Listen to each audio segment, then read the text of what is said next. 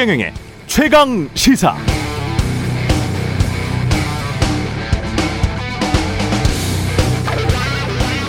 저는 요즘 출근을 자차로 하는데요. 최근에 오랫동안 기다린 수소 전기차를 샀습니다.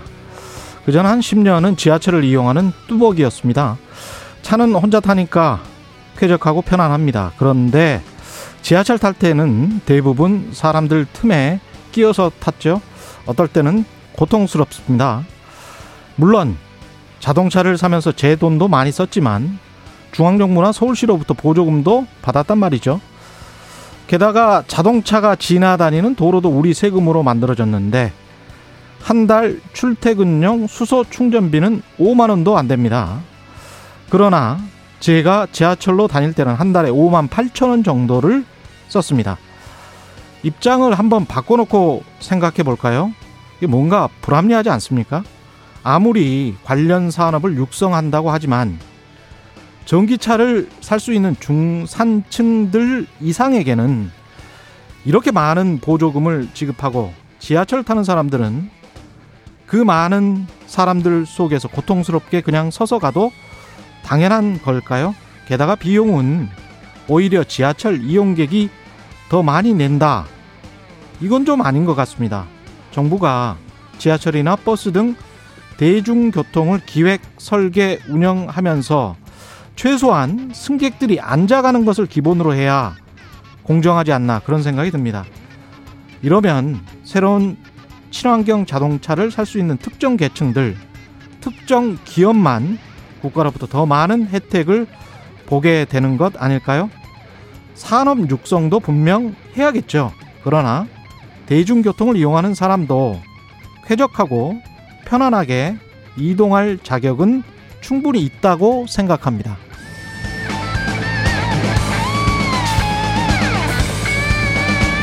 네, 안녕하십니까. 5월 14일 세상에 이익이 되는 방송 최경련의 최강시사 출발합니다. 저는 KBS 최경련 기자인데요. 최경련의 최강시사 유튜브에 검색하시면 실시간 방송 보실 수 있습니다. 문자 참여는 짧은 문자 50원, 긴 문자 100원이 드는 샵 9730 무료인 콩 어플에도 의견 보내주시기 바랍니다. 오늘 1부에서는 고 이선호 군 사망 음, 이후 현대중공업 아 그리고 현대제철 계속 이어지고 있는 산재 사망 사고 막을 방안은 없는지 고용노동부 박화진 차관 연결해서 이야기 나눠보고요. 2부에서는 어제 김부겸 국무총리 인준안이 국회 가결되면서 여야 대치가 더 뜨거워지고 있는데요. 민주당 신현영 대변인, 국민의힘 배준영 대변인 차례로 연결해서 이야기 들어보겠습니다.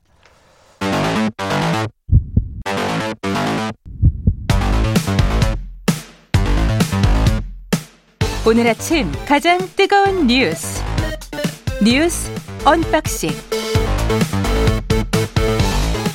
네, 뉴스 언박싱 시작합니다. 민동기 기자, 한겨레 신문 하어영 기자 나와 있습니다. 안녕하십니까? 안녕하세요. 네, 청취자 3829님 지금 지하철 전철 타면서 듣고 있는데 격공합니다. 이렇게 말씀합니다. 아니 근데 지하철 비용이 꽤 나가요. 예, 5만 8천 원. 그다음에 이 전기차가 5만 원도 안 나가더라고요. 네. 예. 그렇게 생각을 해보면 이건 뭔가 이상한 것 같아요. 제가 생각할 때는. 제가 지하철로 예. 출퇴근할 때는 정말 전투를 한 것 같습니다. 그쵸. 지금도 아마 전투를 하고 계신 분들이 많을 겁니다. 그렇죠. 그다음에 네. 퇴근 시간 뭐 여의도역은 뭐 난리가 아니거든요. 네. 숨쉬기도 좀 어려울 예. 정도로 예, 예 맞습니다. 예. 그렇습니다. 오늘 할 이야기 많죠? 예, 김부겸 총리 임명안은 방금 전에 청와대가 그냥 재가를 한 것 같습니다. 네. 예, 국회에서 올라온 거를. 예. 그러니까 그 김부겸 국무총리 후보자 임명 동의안이 어제 통과를 했고요. 예. 이것에 대해서 전격적으로 통과시킨 것은 어 문재인 대통령이 이제 어 한미 정상회담을 위해서 출국을 하고요. 현재 상황을 관리해야겠다라는 의지가 강하게 작동하고 있기 때문에 예. 바로 어 강행 강행이라기보다 바로 처리를 한 것으로 보입니다. 그렇군요. 예. 야당은 상당히 반발을 하고 있죠. 어제 그 임명 동의안 표결에는요. 예. 민주당하고 정의당, 열린민주당만 참여를 했고요. 음. 국민의힘은 본회의에는 참석을 했는데 표결에는 참여를 안 했습니다. 예. 대신에 이제 본회의가 진행되는 내내 야당 무시 협치 파기라고 써진 피켓을 자리에 붙이고 항의를 했는데 음. 근데 그 전에 박준영 해수부 장관 후보자가 자진 사퇴를 했거든요. 그랬죠? 이 배우자 도자기 반입 때문에 상당히 좀 비판을 좀 받았었는데 음. 민주당은 박준영 후보자가 자진 사퇴를 했기 때문에 국민과 야당의 의사를 충분히 수용하고 반영을 했다 이런 입장인 반면에 에, 국민의힘 쪽에서는 박준영 후보자 말고 임혜숙 과기부 장관 후보자도 사퇴를 해야 한다 이렇게 요구를 했습니다. 두 명 다 나가야 된다. 에, 두 명이 낙마를 해야 된다라는 입장인데 이 조율에 실패를 했고요. 예. 어, 그래서 이제 박병석 국회의장이 어제 7시 오후 7시에 본회의를 열어서 총리 인준안을 처리하겠다 이런 음. 입장을 밝힌 겁니다. 임혜숙 과기부 장관을 고집한 이유는 뭐가 있을까요? 그러니까 이번 그 사퇴의 배경을 두고요. 음. 그러니까 박준영 후보자가 왜 사퇴했느냐보다 음. 임혜숙 후보자가 어떻게 자리를 지켰느냐에 예. 좀 관심을 갖거든요. 이건 음. 명분과 여론을 동시에 여권에서 보고 있는 것 같은데요. 예. 명분은 이제 문재인 대통령 같은 경우에는 여성 장관 비율을 30% 이상으로 유지하겠다는 게 공약이거든요. 음. 이것이 명분이고요. 하나 여론은 어, 여성의 여론, 여성표를 의식하지 않을 수 없다라는 어, 의식, 어, 것도 있었던 것 같습니다. 예. 그렇군요. 다른 장관 후보자들 같은 경우는 어떻습니까? 인사청문 보고서가 채택 됐나요? 네, 예. 네, 채택이 됐습니다. 아까 말씀드렸던 거- 음. 것처럼요. 국토교통위 같은 경우에도 어, 그 1시간 정도 여야 의원들의 의사진행 발언을 청취한 다음에 음. 노형욱 국토장관 후보자 청문 보고서에 부적격 의, 의- 견을 담아서 어, 통과를 시켰고요. 그리고 임혜숙 어, 과학기술정보통신부 장관 같은 경우에도 음. 아, 같은 방식으로 어, 채택이 됐습니다. 앞으로 이렇게 되면은 뭐 강대강 으로 가게 되는 거겠죠? 오늘 그 국민의힘이 항의 표시로 청와대 앞에서 의원총회 연다고 하거든요. 음. 아무래도 이제 5월 국회 개의 자체도 이런 식이면 좀 쉽지 않을 것으로 예상이 되고 있습니다. 예. 문재인 대통령은 어제 삼성을 방문을 했고 고 이선호 씨 빈소를 찾았는데 방문 시점이 참 묘하네요. 그러니까 이게 몇 가지 때문에 여러 해석을 좀 낳고 있습니다. 예. 일단 이재용 부회장 사면론이 재개로부터 제기되고 있는 시점 그게 하나 있고요. 그리고 지금 어제 이것 때문에 상당히 논란을 빚었었는데 문재인 정부 청와대에서 법무비서관을 지냈던 김형현 변호사 있지 않습니까? 예. 이재용 부회장의 변호인단에 참여한 사실이 알려졌고 이것 때문에 논란을 빚었는데 결국 어제 김 변호사가 변호인단에서 사임을 했습니다. 음. 그러니까 여러 가지 지금 시점이라든가 이런 것 때문에 이런저런 해석이 나오고 있는데 일단 청와대는 문재인 대통령의 삼성 공장 방문하고 이 부회장 사면론은 전혀 관련이 없다. 관련이 없다. 왜냐하면 이미 계획되어 있던 일정이었기 때문에 음. 여러 가지 등을 종합적으로 고려해서 방문한 것이다. 이렇게 반박을 하고 있습니다. 그렇게 믿어야 될 것 같고요. 일단 뭐 계획은 그 전에 돼 있기는 있었겠죠. 그렇죠. 네. 예. 다만 이런 음, 음. 판단은 좀 음, 필요할 것 같습니다. 그러니까 사면 얘기가 안 나올 것이라고 생각하진 않았을 것이다. 그렇겠죠. 예, 그러니까 아, 이 또한 여론을 음, 여론 추이를 지켜볼 것이다. 아, 라는 것은 좀 분명해 보입니다. 그러니까 다시 한번 이제 재차 여론에 물어보는 그런 과정 중에 하나인가? 그것도 생각하지 않았 지 않았을 것이다. 그러니까 그것도 염두에 뒀을 것이다. 제가 너무 조심스러운가요? 예, 예, 예. 예. 그랬었을 수도 있었을 예, 것이다. 예, 이게 팩트가 아니라 추론이기 때문에 제가 조금 조심스럽게 말씀드릴 수밖에 없는 것 같습니다. 예, 그렇습니다. 예. 고 이선호 씨 빈소도 방문을 했고, 아, 이게 지금 계속 이런 일이 일어나서 중요한 게 이제 재발 방지인데, 재발 방지가 이게 매일 말만 하는데 이게 됩니까? 사실 이게 예. 정부의 적극적인 노력도 필요한데요. 음, 국회 차원에서 지금 뭐 중대재해처벌법 같은 경우 예. 통과는 됐었잖아요. 통과는 됐지만 5인 미만 사- 사업장 일단 적용해서 제외가 됐고요. 예. 그리고 50인 미만 사업장도 이게 유예 기간이 이, 이 지금 됐거든요. 예. 그러니까 지금 애초 그 처벌 저 법안을 통과시킬 때 제대로 좀 통과를 시켜야 한다라는 그런 지적이 아직까지 나오고 있는데 근데 한편에서는 특히 재계 쪽에서는 그렇죠. 그 법안 자체가 너무 노동계 쪽에 기울어져 있다라고 또 비판을 하고 있기 때문에요. 뭐 그렇게 계속 해버리면 우리는 다 망한다. 뭐 그렇- 이런 식의 그렇습니다. 주장인 거죠. 네. 예. 아 쉽지 않네요. 예. 이따가 이 산재 관련 문제는 일부에서 고용노동부 박하진 차관 인터뷰가 있으니까요. 그때 좀 자세히 물어보기로 하고 모더나 백신이었군요. 화이자가 아니고. 그러니까 한국경제신문이 화이자 삼성바이오로직스가 화이자를 국내에서 생산한다 이렇게 단독 보도를 했다가 그러니까 위탁 생산을 화이자 백신을 위탁 생산할 것이다라고 이제 단독으로 보도를 했죠. 예. 근데 보도 직후에 삼성 바이오로직스가 이거 사실 아니다. 공시를 해버렸어요. 공시를 해버렸고 예. 그리고 한국 경제 쪽에서는 음. 관련 기사를 지금 삭제한 그런 상태거든요. 그렇죠. 근데 오늘 뭐 일부 언론들이 또 보도를 한 내용을 보면은 음. 어, 미국 제약사 모더나가 예. 아, 지금 코로나19 백신을 한국에서 위탁 생산할 가능성이 점점 커지고 있다 이렇게 음. 보도를 하고 있습니다. 그러니까 이게 지금 중앙일보 보도 내용인데 또 일부 예. 언론 보도를 보면 아, 이게 지금 그 삼성 바이오로직스가 아니라 음. 녹십자 삼성 바이오로직스도 아니야? 아, 삼성 바이오로직스라고 중앙일보는 보도를 했는데요. 예. 어, 또 일부 언론 같은 경우에는 어, 바이오로직스가 아니라 예. 여러 업체를 지금 모더나가 물색 중이다라고 아, 지금 물색 보도를 중인 거다. 네, 그 중에. 하나가 이제 녹십자로 녹십자다. 이야기가 나오고 있는 거죠. 예. 예. 그게 확정된 게 없는가 보네요. 그러니까 확정되지는 않았는데 예. 중앙일보는 그게 삼성 바이오로직스일 가능성이 높다라고 한 발 더 들어간 지금 보도를 오늘 하고 있는 겁니다. 야, 이게 정말 시장이 정말 지혜롭다고 해야 될까요? IQ 한 천 정도 되는 것 같은 게, 예. 뭐, 만약에 맞, 맞는 것 같다. 이거를 백신을 생산하는 게 맞는 것 같다. 그랬으면 상한가를 쳤을 거 아니에요. 삼성 바이오로직스가. 그렇죠. 근데 적당히 그날 한 4% 5% 정도 올라가더라고요. 근데 떨어지지는 않아. 아니라고 공시가 나왔는데도. 네.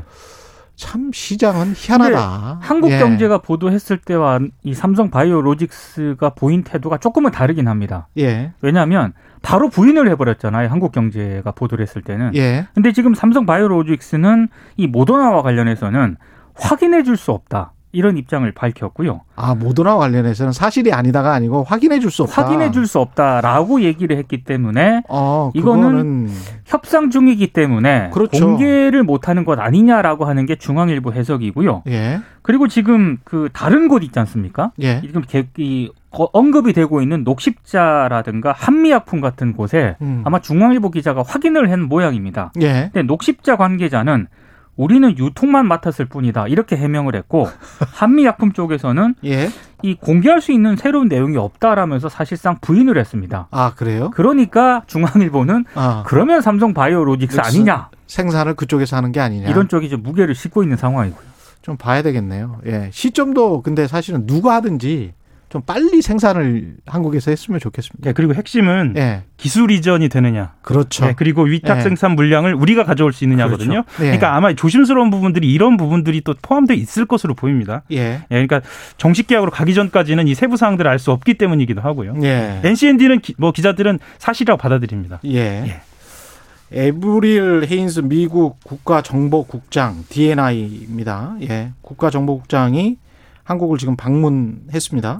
근데 좀 이상한 게요. 예. 원래 정보 수장들의 방문은 음. 항상 비공개거든요. 예. 근데 이 일본에 왔을 때부터 동선이 상당 부분 공개가 됐고 음. 어제 한국에 왔을 때는 어디 어디 갔는지가 사실상 다 공개가 됐습니다. 예. 굉장히 이례적인 일인데요. 음. 그래서 지금 몇 가지 해석이 나오는 게 미국이 지금 북한의 대북 정책 검토 결과를 설명하기 위해서 접촉을 타진을 했다는 보도가 한번 나왔었거든요. 예. 여기에 대해서 북한이 어, 일단 접수 요런 반응만 보인 그런 상태입니다. 예. 그러니까 지금 이렇게 정보 수장이 미국의 정보 수장이 한국에 온 이유가 뭐냐 이걸 가지고 여러 가지 해석이 나오는데 그 중 하나가 일단 우리 제안을 적극적으로 검토를 해라. 그리고 음. 또 하나는 항상 미국이 새로운 대북 정책을 이 가다듬기 전에 예. 북한이 항상 도발을 좀 해왔었거든요. 음. 그러니까 이번에는 도발하지 마라. 어, 뭐 이런 메시지가 있는 것 아닌가 이런 해석들을 언론들이 좀 하고 있습니다.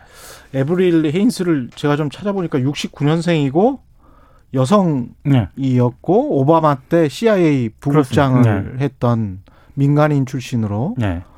대단한 사람이군요. 예. 그러니까 뭐 대한민국 언론의 대표적인 특종 중에 하나가 미국 정보수장의 동선을 파악하는 것이거든요. 예. 미리 드러냈다는 점에서 이것은 음. 발로 메시지를 던졌다 음. 이렇게 볼 수 있고요. 예. 발로 움직여서 손을 내밀었다 북한 쪽에 뭐 이렇게 쪽에. 예, 예, 이런 음. 해석도 나오고 있습니다. 미국에서 주로 이제 신경 쓰는 게 이 사람 청문회 때도 보니까 중국 쪽 만 집중적으로 물어보고 그렇죠. 중국이 미국의 안보에 도전이 된다는 이야기는 직접적으로 했는데 북한에 관해서는 명확한 이야기를 하지를 않았더라고요. 그런데 그러니까, 오늘 문재인 대통령을 또 예방을 하거든요. 음. 그 한미 정상회담을 앞두고 지금 문재인 대통령을 만나는 것이기 때문에 예. 아무래도 북핵 문제 해법이라든가 이런 논의가 분명히 이루어질 것으로 보입니다. 예. 김학의 출금 사건에 관한 또 속보가 있습니까? 어, 어제에 관련돼서 예. 이성윤 음, 지검장을 기소한 것 이후에 예. 이후에 에, 어떻게 에, 사건을 진행할 것인가를 둘러싸고는 예. 이제 뭐 검찰이든가 여권에서 좀 다양한 목소리가 좀 나오고 있는 것 같습니다. 그 말고는 음. 뭐그 직접 어, 수사를 저울질할 것인가, 아, 공수처가 직접 수사를 할 것인가 여부를 두고도 좀 어, 이견이 좀 있는 것 같습니다. 이 이성윤 저 지검장 공소장에 네. 지금 조국 전 수석 개입 정황이 정- 적시돼 있었다. 이런 기사도 나와 있는데요. 네, 그러니까 예.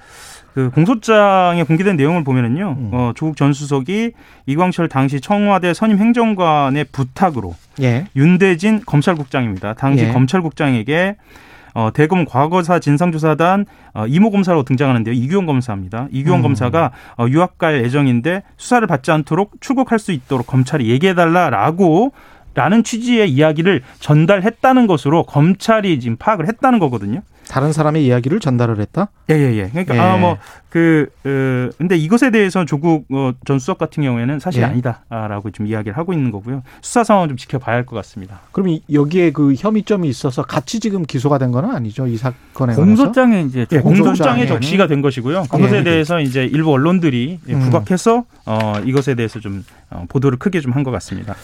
알겠습니다. 오늘은 여기까지 해야 되겠습니다. 네, 뉴스 unboxing 민동기 기자, 한겨레 신문 하어영 기자였습니다. 고맙습니다. 고맙습니다. KBS 일라디오 최경영의 최강 시사 듣고 계신 지금 시각 7시 37분으로 향하고 있습니다. 예. 오늘 하루 이슈의 중심. 당신의 아침을 책임지는 직격 인터뷰. 여러분은 지금 KBS 일라디오 최경영의 최강 시사와 함께하고 계십니다. 네, 산재 사망 사고 감축을 최우선으로 하겠다는 정부 목표에도 작업 현장에서 사고로 사망하는 노동자들 줄지 않고 있는데요. 최근만 해도 평택항에서 현대중공업에서 현대제철에서 안전대책 없이 일하던 노동자가 잇따라 목숨을 잃는 안타까운 사고들이 있었습니다. 반복되는 사고사 끊어낼 방안 무엇인지 그리고 최근에 고용 동향도 좀 알아보겠습니다. 고용노동부의 박화진 차관 연결돼 있습니다. 안녕하세요. 네, 반갑습니다. 예. 차관님, 그, 지난달 이제 평택항 개방형 컨테이너 위에서 인- 청소를 하다 숨졌습니다. 이선호 씨 사건 같은 경우에 영상이 공개가 돼서 많은 분들이 보셨을 거예요. 네네. 300kg짜리 철근이 문 나사가 조여지지 않은 것처럼 그냥 쓰러져 버렸거든요. 네네. 이게 안전관리 비롯해서 위반 사항만 뭐 28건이 적발됐다라고 하는데 어떻게 네네. 이런 일이 있을 수가 있을까요? 네, 여러 사고들이 다 비슷한 상황에서 발생을 한다고 생각합니다만은 네. 평택항 같은 경우에도 그 개방형 컨테이너 그 날개 부분, 벽체 부분을 접는 과정에서 이게 이제 안전핀을 뽑고 그다음에 벽체를 접으려고 하면은 그 위험하기 때문에 그 근처에 누군가 다른 작업자가 올라가서는 안 됩니다. 아, 예. 지금 이순호 씨 같은 경우에는 그런 상황에서 컨테이너 위에 올라갔다가 결국은 불의의 사고를 당하신 거고요. 음. 저희들은 그 일단은 그런 위험 상태에서 작업이 이루어진 부분에 주목해서 거기에 대해서 저희들이 지금 현재 조사를 계속 진행하고 있습니다. 그 보니까 그게 잘 조여져 있었으면 그리고 완전히 올라간 것도 아닌 것 같던데요. 보니까 네네. 예. 이게 이제 조여져 있는 상태에서 예. 그 벽체 날개를 접기 위해서 핀을 풀고 예. 안전핀을 풀고 이제 그 날개를 접는 과정인데 그 과정은 위험하기 때문에 그 상황에서는 그 컨테이너 근처에 접근하지 못하도록 누군가가 감시하고 있어야 되고 그렇죠. 그다음에 예예 그다음에 미리 그런 상태에서는 어 감시자를 배치한다든지 할 수 있는 저- 적어도 안전 작업을 할 수 있는 그런 계획을 사전에 점검을 했었어야 되는 거라고 생각합니다. 그 주변에 근데 이선호 씨 빼고는 사람이 없었어요. 영상을 보면 그잖아요. 네네 예. 예. 그러면 그거는 분명히 뭔가 위반된 거는 맞죠. 네네 예. 여러 여러 규정에 위반이 된다고 봅니다. 전반적으로 볼 때 저희들의 항만 시설은 사실은 어 공공기관이 관리하는 그런 시설이기도 한데 예. 항만 부분에 대해서는 저희 산업안전감독관이라든지 사실은 자주 접근해서 저희들이 일상적으로 감독을 하는 그런 시설은 아니었습니다. 그 부분은 사실은 사각지도 남겨진 부분이기도 하고 예. 어, 저희들이 그래서 이번 계기로 해서 전국의 항만의 유사시설 에 대해서 그리고 개방형 컨테이너에 대해서 다음 주부터 집중적으로 점검을 할 계획입니다. 물론 이제 해수부나 해양항만청하고 이렇게 협조해서 진행할 계획입니다. 예. 이게 지금 원청인 동방이 있고 외주 업체 사이의 계약 관계에 이거는 어떤 문제는 없습니까? 어, 계약 관계도 저희들이 살펴보고 있습니다. 그, 근데 이제 원청, 뭐, 다른 이제 하청업체가 있다라고 하더라도 기본적으로 동방이 관리하는 그런 시설 아니면 작업 내에서 이루어지기 때문에 어떤 형식으로든 어, 동방이 책임을 피하기는 어려울 것으로 그렇게 판단하고 있습니다. 원청에서 책임을 져야 된다고. 정부나 공공기관 같은 경우는 이런 사망 사고 사건 같은 경우에 어떤 책임을 지나요? 누가 어떤 책임을 지고 누가 관리를 하게 됩니까? 어, 일단은 작업을 하고 있는 동방에서 책임을 져야 되고요. 그 다음에 예. 항만 시설을 운영하고 있는 운영 주체들이 있습니다. 예. 저희가 항만공사라고 알고 있는데요. 음. 항만공사는 저 전반적인 시설 관리 책임이 있기 때문에 그런 부분들에 대해서도 항만공사도 어, 주로 이제 점검을 한다든지 예. 관리를 한다든지 이런 역할을 해야 된다고 생각을 합니다. 그러기 위해서 공공기관 안전사고 줄이기 위해서 저희가 각 공공기관에서 발주하거나 관여하고 있는 건설공사에 대해서도 책임을 묻고 있거든요. 예. 그 방법이 이제 경영평가를 한다든지 경영진이 중대한 책임이 있으면은 경영진 해임할 수 있도록까지 그렇게 관련 규정을 마련하고 있습니다. 현대제철 같은 경우는 사고가 굉장히 많은 작업장인데 이번에도 지난 8일 자동으로 움직이는 설비를 혼자 점검하다 신체 일부가 끼어서 여기도 사망을 했거든요. 네네. 이거 같은 경우는 그 이런 이야기를 해요. 전국 금속 노조는 작업자의 신체를 인지하거나 충격이 있을 경우에 설비 작동이 자동으로 중단되는 센서, 그러니까 자동차 센서 같은 거 있지 않습니까? 네네. 예, 예. 그런 게 설치가 되어 있어야 하지 않았나 이런 주장인데요. 어떻게 생각하세요? 네, 그런 주장도 일리가 있다고 생각을 합니다. 예. 그래서 제가 저희가 조사 1차 조사 지금 하고 있는데요. 어 조사한 과정을 중간 상황을 보더라도 뭐 소음을 듣고서 소 뭐 이상을 확인하기 위해서 작업에 투입되었다고 그러는데요. 예. 그런 경우에도 움직이는 설비가 있으면은 적어도 그 위험을 차단할 수 있는 장치가 있다든지 기계가 작동할 수 있으면 말씀하신 대로 그런 센서가 있다든지 근로자들이 안전한 상태에서 작업할 수 있도록 관리한다는 거 그게 중요하다고 생각을 합니다. 위험 상태에서 그냥 작업에 투입해서는 절대로 안 된다. 예. 그 2007년 이후에 현대제철에서만 38명 노동자 죽었습니다. 근데 네네. 그 간단하게 이야기를 경쟁사로 이야기를 해- 해보면 포스코 같은 경우에 네네. 이 정도 숫자는 아니거든요. 이 예. 현대제철에 큰 어떤 문제가 있는 거 아닙니까? 이건 뭐 현대제철에서만 계속 이래요 매년. 네네. 현대제철 같은 경우 2016년도에 제 기억으로 다섯 명인지 여섯 명 죽는 사고가 있었습니다. 예. 그때 굉장히 관심을 모았었고 현대제철 측에서도 안전관리자 대폭 확충한다든지 이렇게 시스템을 보강한 걸로 기억을 하고 있습니다.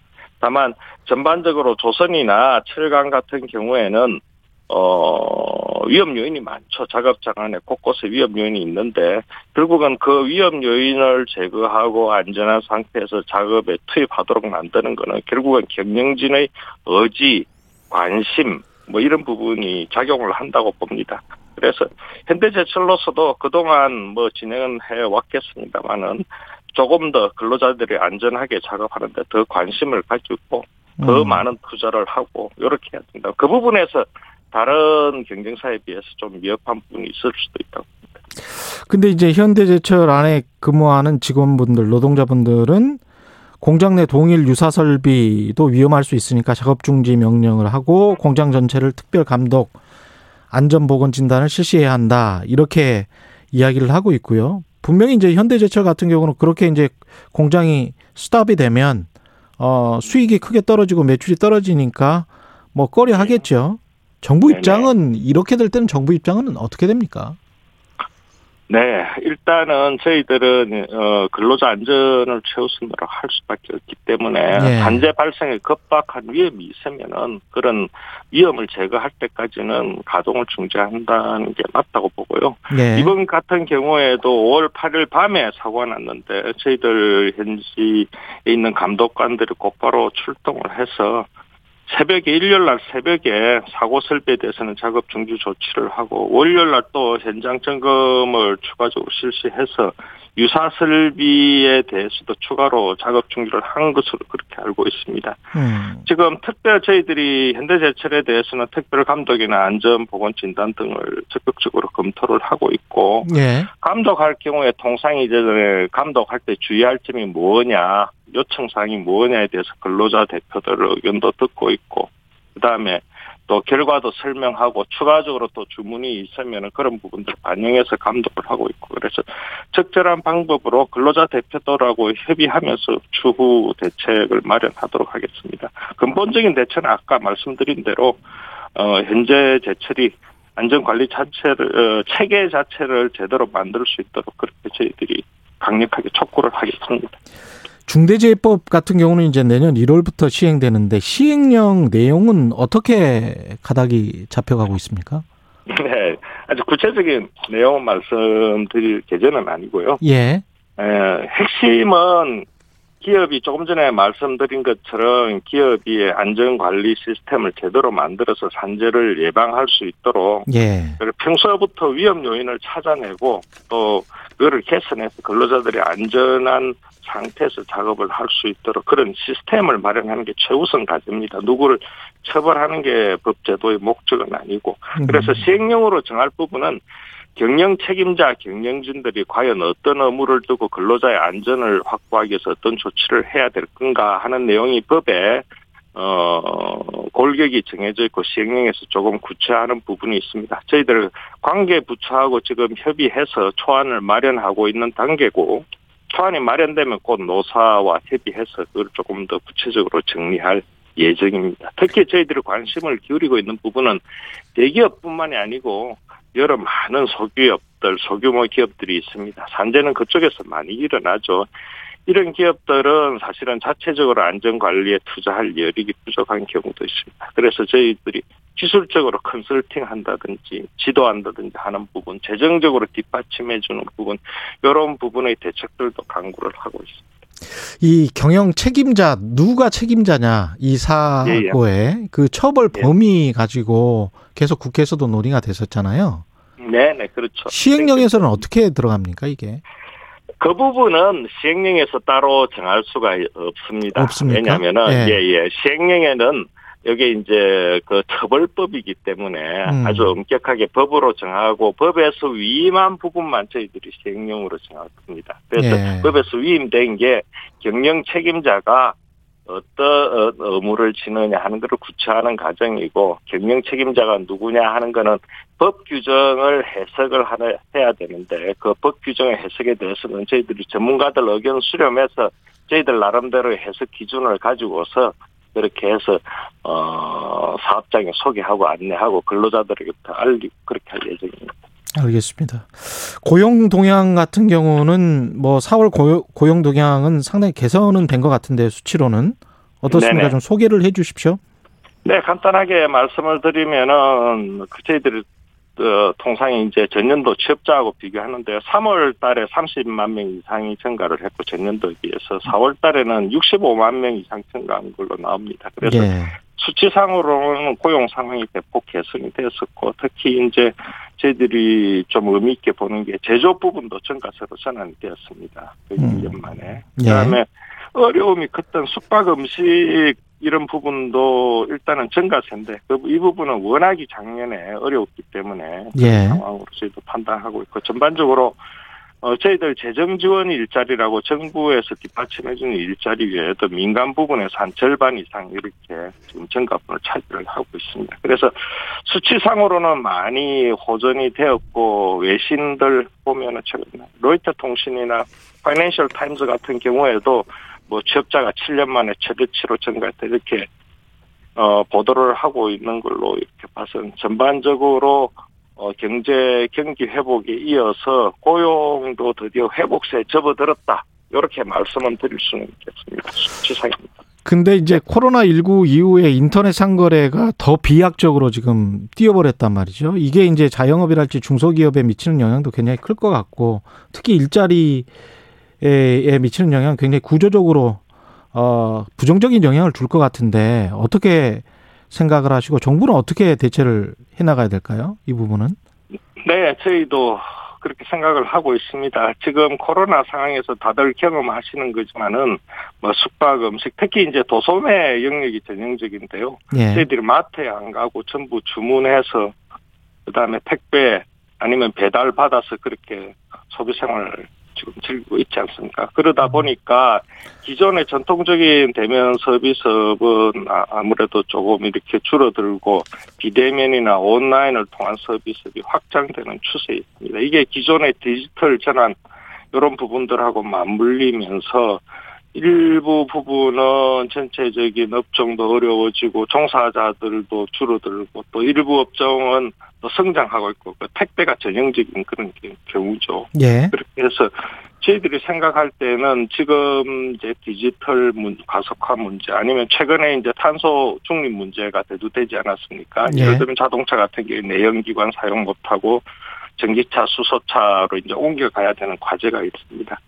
그러다 보면은 전통 산업에서는 일자리가 줄어들고 또 신성장 산업에서는 사람이 부족하고 이런 과제들이 있습니다. 예. 그래서 어, 일자리가 줄어드는 분야에 있는 분들은 큰 그 위협 없이, 그러니까 소득이라든지 생계 문제 없이 원활하게 새로운 성장하는 부분으로 옮겨갈 수 있도록 하는 게 저희들 중요한 정책 과제가 되고 있습니다.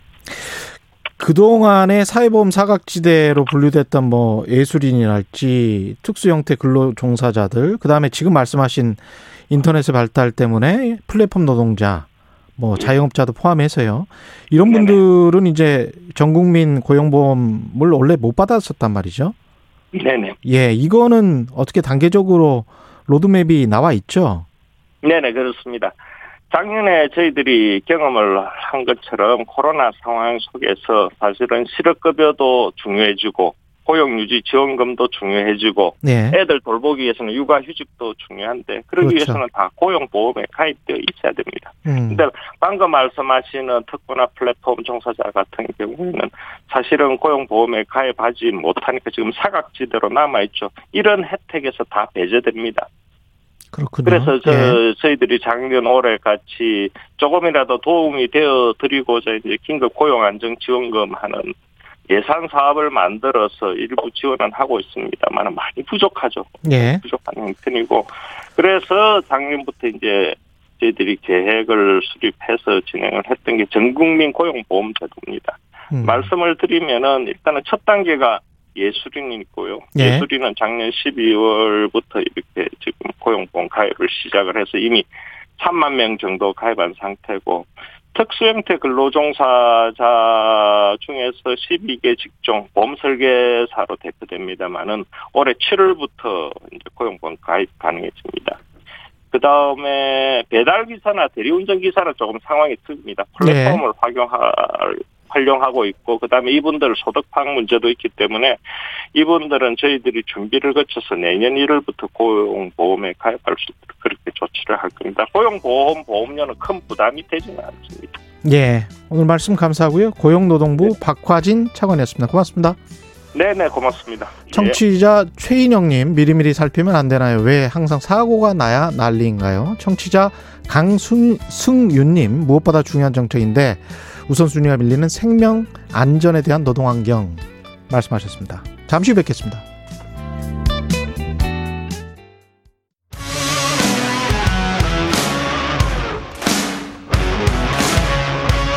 오늘 하루 이슈의 중심 최경영의 최강 시사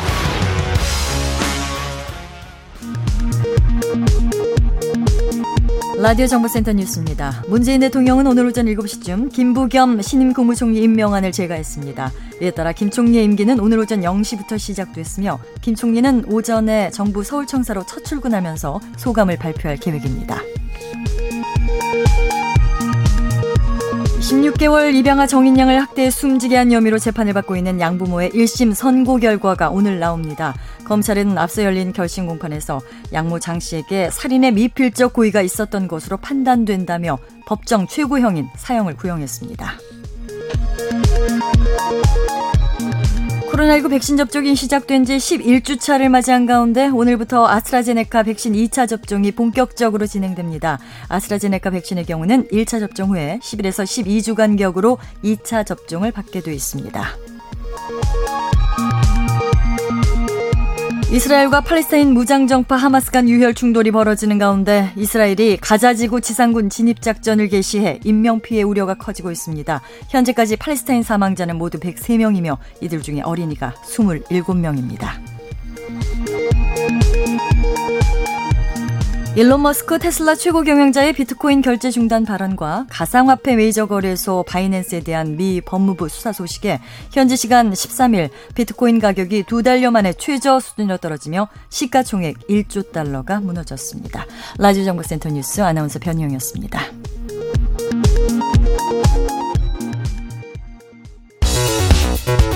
여러분은 지금 KBS 1라디오 최경영의 최강 시사와 함께하고 계십니다.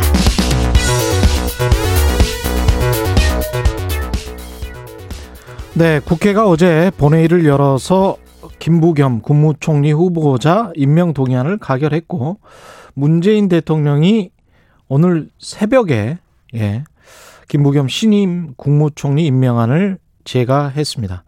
임혜숙 과학기술정통부 장관 후보자와 노영욱 국토교통부 장관 후보자의 인사청문 보고서도 채택이 됐는데요. 사실상 여당 단독으로 처리를 한 셈입니다. 국민의힘은 협치가 파괴됐다면서 거세게 반발하고 있고 당분간 전국 경색은 불가피해 보입니다. 여야 입장 들어보겠습니다. 더불어민주당 신영현 신현영 원내대변인 연결돼 있습니다. 안녕하세요. 안녕하세요. 신현영입니다. 예. 일단은 속전속결 같은 그런 느낌이 좀 드는데 어떻게 보십니까? 그렇지 않습니다. 실제로 국무총리 인준은 처리 시한을 4일이나 지난 상태였고요. 네. 아홉 차례나 여야가 만나서 여러 가지 협의를 하기 위해서 상당한 노력을 했다는 말씀을 드리겠습니다. 네. 특히 제1야당인 국민의힘 의견 존중했고 소통 합의 가치를 지키고자 노력을 했는데요. 음. 반대, 무조건 반대, 무조건 버티기. 야당의 몽리라고 봅니다. 이렇게 되면 우리 20대 국회 식물 국회라고 비난받지 않았습니까? 네. 그렇기 때문에 어 전혀 국회에서의 5월 달에 일정은 진행이 되지 않는 거죠. 책임 있는 여당으로서는 어쩔 수 없는 부분이었다라고 충분히 인내를 했다라고 말씀드리고 싶고요. 네. 특히 5월이 다 지나서 14일이 돼서야 본회의를 의장님께서 직권 상정함으로 첫 번째 본회의가 열렸습니다. 5월에 반이 지난 겁니다. 음. 이런 식으로 여야 협 치라고 주장을 하지만 결국에는 발목 잡기일 수밖에 없는 현황에 대해서 야당에 대한 심히 유감을 어, 느끼고 있습니다. 그 국민의힘 같은 경우는 여당이 김총리 후보자 인준 처리 돌입하자 돌입하면서 이제 법치 파괴, 의회 독재 즉각 중단하라는 문구에 피켓을 들고 이제 항의를 했습니다. 이거는 어떻게 보세요? 다시 한번 여쭤보지만 이게 무조건 반대 뭡니다. 예, 예. 실제로 지난 보궐선거 이후에 음. 그 여당이 오만과 독선하다는 프레임이 먹힌다고 생각하기 때문에 이것을 조장하기 위한 하나의 야당의 정치적인 그런 공약이지 않느냐라고 네. 생각을 합니다. 하지만 오만과 독선이 아니라요. 정말 국정을 책임지는 책임 있는 여당의 모습을 보이기 위해서는 최선을 다했다라는 말씀드리고요. 계속해서 이런 오만 독선 프레임으로 질질 끌기를 한다면 야당도 국민의 심판을 받을 거다 라고 말씀을 드리겠습니다. 예. 국민의힘은 근데 오늘 이 청와대 앞에서 현장 의원총회를 열어서 또 항의할 방침이라고 하고 있습니다. 예. 정말 인사청문에 대해서 우리가 그 제도에 대해서 다시 한번 생각해 볼 필요가 있는데요. 네. 실제로 이 장관 임명에 대해서는 상임위에서 음. 여야가 능력과 자질, 도덕성을 검증하는 겁니다. 그렇기 때문에 상임위 내에서의 그 검토 의견을 바탕으로 진행을 해야 되는데요. 이번 인청 진행 과정을 보면 상임위 간사단끼리는 논의가 되고 실제로 어, 위원회를 열고 싶어도 어, 야당의 간사들이 지도부에서 못 열게 한다. 지도부의 허락이 있어야지 한다. 라는 조건 하에서 상임위에서 논의된 내용을 바탕으로 진행 여부나 보도, 보고서 채택을 판단한 게 아니라 예. 결국에는 지도부의 하- 오더를 하달받아서 아무것도 하지 못한다라는 변명을 하고 있는 상황입니다. 그런 상황에서의 이런 모습들이 과연 국민들한테는 정당해 보일까 이거에 대한 고민을 해야 된다고 생각을 합니다. 그 오늘 어차피 그 재송부 시한이 오늘까지였잖아요. 예, 맞습니다. 그런 측면에서 본다면 그래도 조금 더 협의를 해야 되지 않았을까 그런 지적도 있는데 어떻게 생각하십니까? 실제로 어제 그 장관 후보자가 한 분이 또 자진 사퇴를 하셨습니다. 예. 그럼에도 불구하고 야당은 끝까지 어, 과도한 요구를 했었던 것이죠. 음. 그렇기 때문에 이제는 우리가 인내의 한계가 왔다라는 거에 대한 판단을 했고요. 예. 뭐, 한 번의 사태 이외에 그 이상 것을 요구하고 있고, 그것들이 정당한 근거를 가지고 얘기하는 게 아니라 명수로서 마치 협상할 때 한 명, 두 명, 그 명수로서 이렇게 판단하는 거는 더 이상 합의할 수 없는 상황이라는 거에 대한 판단이 있었기 때문에 예. 빠르게 결단할 수밖에 없었다는 말씀드립니다. 이매숙 장관 같은 경우는 여당은 문제가 없다라고 생각을 하고 있는 건가요? 실제로 여러 가지 그 쟁점들이 있었습니다. 물론 본인이 일부 그 잘못을 인정한 부분도 있긴 하지만 예. 그 장관 업무 수행에 있어서 결정적인 도덕적 흠결은 없다라고 말씀드리고 싶고요. 예. 실제로 쟁점 과정에서 잘못돼서 오인되고 이것이 확대 재생산돼서 마치 비도덕적인 사람의 그 프레임이 씌워졌지만 음. 실제로 그런 것들의 내용들이 상임위에서의 그런 어, 질의를 통해서 확인이 된 만큼 잘못 된 오인을 계속 반복해서 얘기하는 거는 정당하지 않다. 예를 들어서 어제 국회 예. 본회의에서 음. 실제로 의사진행 발언에서의 정의당 대표께서 행랑 외교 행량을 통, 통해서 실제로 뭐 도자기를 뭐 밀수했다라는 식으로 또 얘기를 하셨단 말이죠. 그거는 이런 박준영 잘못- 후보자. 예. 예, 맞습니다. 예. 이렇게 잘못된 내용을 가지고 음. 계속 반복을 하면서 마치 그 장관 후보자가 정말 문제가 있는 것처럼 프레임을 씌우는 것도 잘못된 정치의 모습이다라고 생각이 들거든요. 물론 박준영 어, 보좌관 어, 그 후보자의 예. 예이긴 하지만 요. 그런 식으로 이매수 후보자도 실제로 해외 학회나 아니면 여러 가지 그런 이슈들에 대해서 특히나 그 논문 부분에 있어서도요. 예. 그 과학자들 그리고 과학자 협회에서 그런 것들은 실제로 문제되지 않는다라고 성명서를 냈음에도 불구하고 계속 똑같은 얘기를 갖고서는 반복함으로 해서 음. 마치 잘못되지 않은 사실이 잘못된 것처럼 정치인들이 계속 확대 재생산하는 이런 인청 상황에서는 정말 그 누구도 자유롭지 않다. 어, 정말 뭐 아무리 훌륭한 장관이 임명을 받더라도 우리나라의 인사제도 청문회에서는 통과할 수 없다라는 게 이번 그 다시 한번 어, 인정을 통해서 확인된 게 아닌가. 그래서 오히려 이렇게 된 상황에서는 인사제도를 변경할 수 있는 그런 부분에 대해서 여야가 같이 검토하는 노력을 해야 된다라고 생각을 합니다. 그 야당이 이제 물음과 오만의 프레임을 우리에게 씌우려고 한다 부당하게 이렇게 말씀을 하시는 건데요. 근데 이 독주하는 어떤 정부 여당으로서 비춰질 가능성 그런 것 때문에 이제 어 정부 여당의 지지율이 좀 떨어질 가능성에 관해서는 그런 우려는 없습니까? 앞으로 저희가 겸손하고 최대한 소통을 하고 인내하는 모습을 계속 보여드려야 된다고 생각을 합니다. 예. 또 어제는 박준영 그 장관 후보자도 자진 사퇴한 만큼 저희가 무조건 그런 오만과 독선을 부렸다는 거는 어, 아니라는 것들 국민들이 알아주시기를 바라는 마음입니다. 예. 송영길 대표의 리더십 같은 경우는 어떻게 생각하세요? 지금 신임 지도부 선출된 지 얼마 안 돼서 일어난 일인데 리더십에도 상처가 있을 수 있는 건가요? 실제로는 당 중심의 그런 어, 앞으로 그런 당 정청 관계를 운영하겠다 그리고 실력 있는 정당의 모습을 예. 보여드리겠다라고 한 만큼 이제 시작입니다. 그다음에 여러 가지 부동산이나 백신 정책부터 해서 정말 국민들이 민생 그리고 민심을 필요로 하는 부분부터 저희가 아울러서 나가겠다라는 말씀드리고 싶습니다. 그러면 지도부도 한 명 정도의 사퇴로 마무리 짓는 게 바람직하겠다 이런 확실한 입장이었던 겁니까? 어떻습니까? 실제로 인사청문회라는 게 명수로 판단할 수 있는 부분은 아닙니다. 한 예. 명한명 후보자에 대한 그런 자질 검증이기 때문에요. 음. 어, 박준영 후보자도 정말 그 노조가 정말 이분은 훌륭한 후보라고 설명을 한 만큼 어, 그 한분한 분의 후보자들은 도덕적 어, 자질에서는 좀 흠결을 뭔가 그 인사청문회에서 소명을 했다고 보고요. 예. 실제로는 실력 있는 그런 장관 후보자였다라는 말씀은 아쉬움이 있지만 음. 드리고 싶은 부분이긴 합니다. 5월 국회 일정이 녹록치는 않을 것 같은데 강대강 대치 국면으로 가면 어떻게 하실 건가요? 정부 여당은?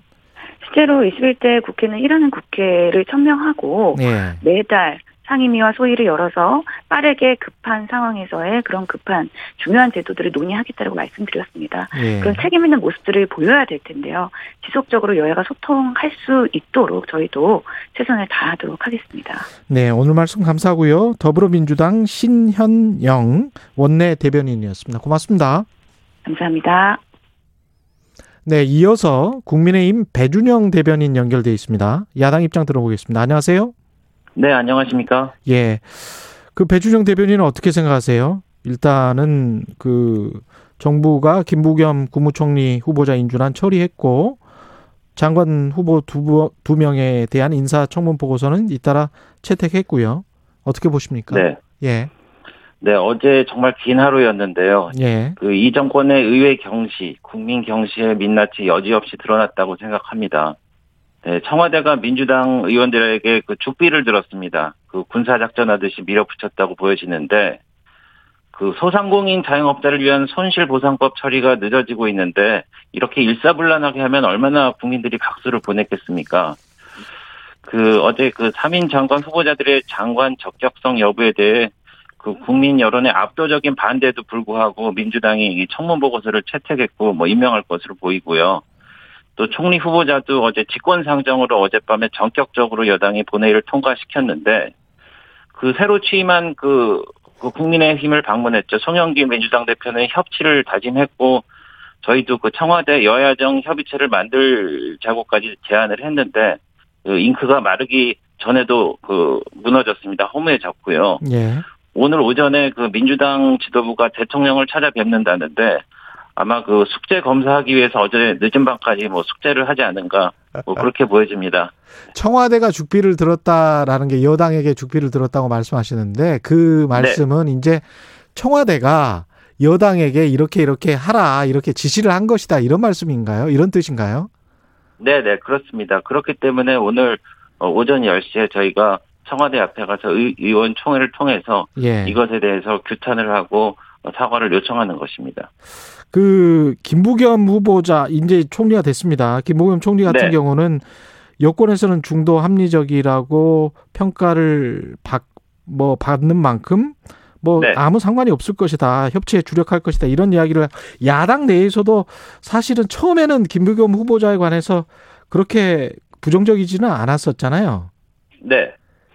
근데 이게 저는 이렇게 말씀드리고 싶은데요. 예. 네, 그 국무총리는 대한민국의 최고의 결정직 공무원입니다. 예. 그래서 그 모든 공무원들의 모, 모범이 되기 위한 유리알 같은 그 도덕성과 준법 정신이 어, 요구되는데 그 저희는 두 가지를 문제 삼습니다. 이 대통령 등 그 최고의 공직자들은 본인은 조심하지만은 결국 가족 때문에 결국 국가에 해악을 끼치는 경우가 많은데 예. 그김 후보자는 이런 것을 뭐 나몰라라 하는 그런 행태를 보였는데 이번 네. 라임 펀드와 가- 마찬가지입니다. 그래서 어 저희는 이 이것이 그 라임 펀드의 뒷배가 됐다는 의혹을 갖고 있는데 예. 어 라임 펀드는 아시다시피 투자자에게 1조 6천억 원이나 피해를 줬는데 사실 총리로서 이 사태를 수습하고 수사를 지휘해야 되는데 이걸 당부할 수 있겠습니까? 그리고 지금 이해 충돌 방지법이 막 통과됐는데 음. 엄한 기후를 말씀하실 수 있겠습니까? 그리고 또 하나는요. 예. 법을 경시하는 태도도 문제가 됩니다. 이후 음. 여러, 여하를 막론하고 대한민국 국민 부부 중에 차량 압류를 32번이나 당한 경우가 어, 들어보신 적이 있으십니까? 그래서 저는 이 공권력을 우습게 여기는 이 식으로 국민에게 어떻게 법 준수 담화를 발표할 수 있겠습니까? 그래서 저희는 이런 것을 투명하게 밝힐 수밖에 없다. 음. 어, 네, 그런 말씀을 드립니다. 이게 오늘 오전에 이제 청와대 앞에 가서 현장 의원총회를 열고 이제 항의를 하실 거 아니에요? 네네. 예, 국민 무신사 협치파괴 민주당 이게 이제 구호인 것 같은데 네. 이것의 의미는 뭐가 될까요? 청와대 앞으로 가는 의원총회 의미는? 아, 그래서, 어, 일각에선 저희가 이게 발목 잡기 아닌가 이렇게 말씀하시는 경우가 있는데. 예, 방금 그 신현영 발- 대변인도 그렇게 이야기를 하더라고요. 네, 방금 말씀을 하셨는데. 예. 이 발목 잡기라는 비난을 피하기 위해서 적당히 타협한다고 하면 국민의 힘은 그 존재 이유가 없습니다.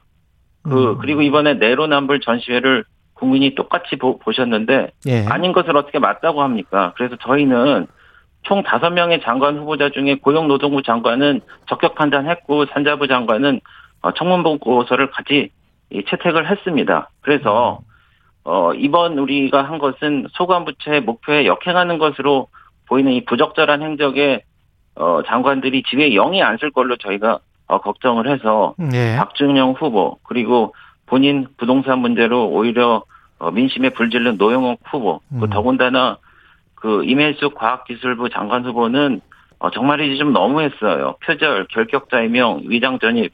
그래서 7대 결격사유에도 걸리고 어 그 정의당에서도 반대하지 않았습니까? 그런데 저희가 이것에 대해서 명확하게 반대 의견을 내지 않을 수밖에 없고요.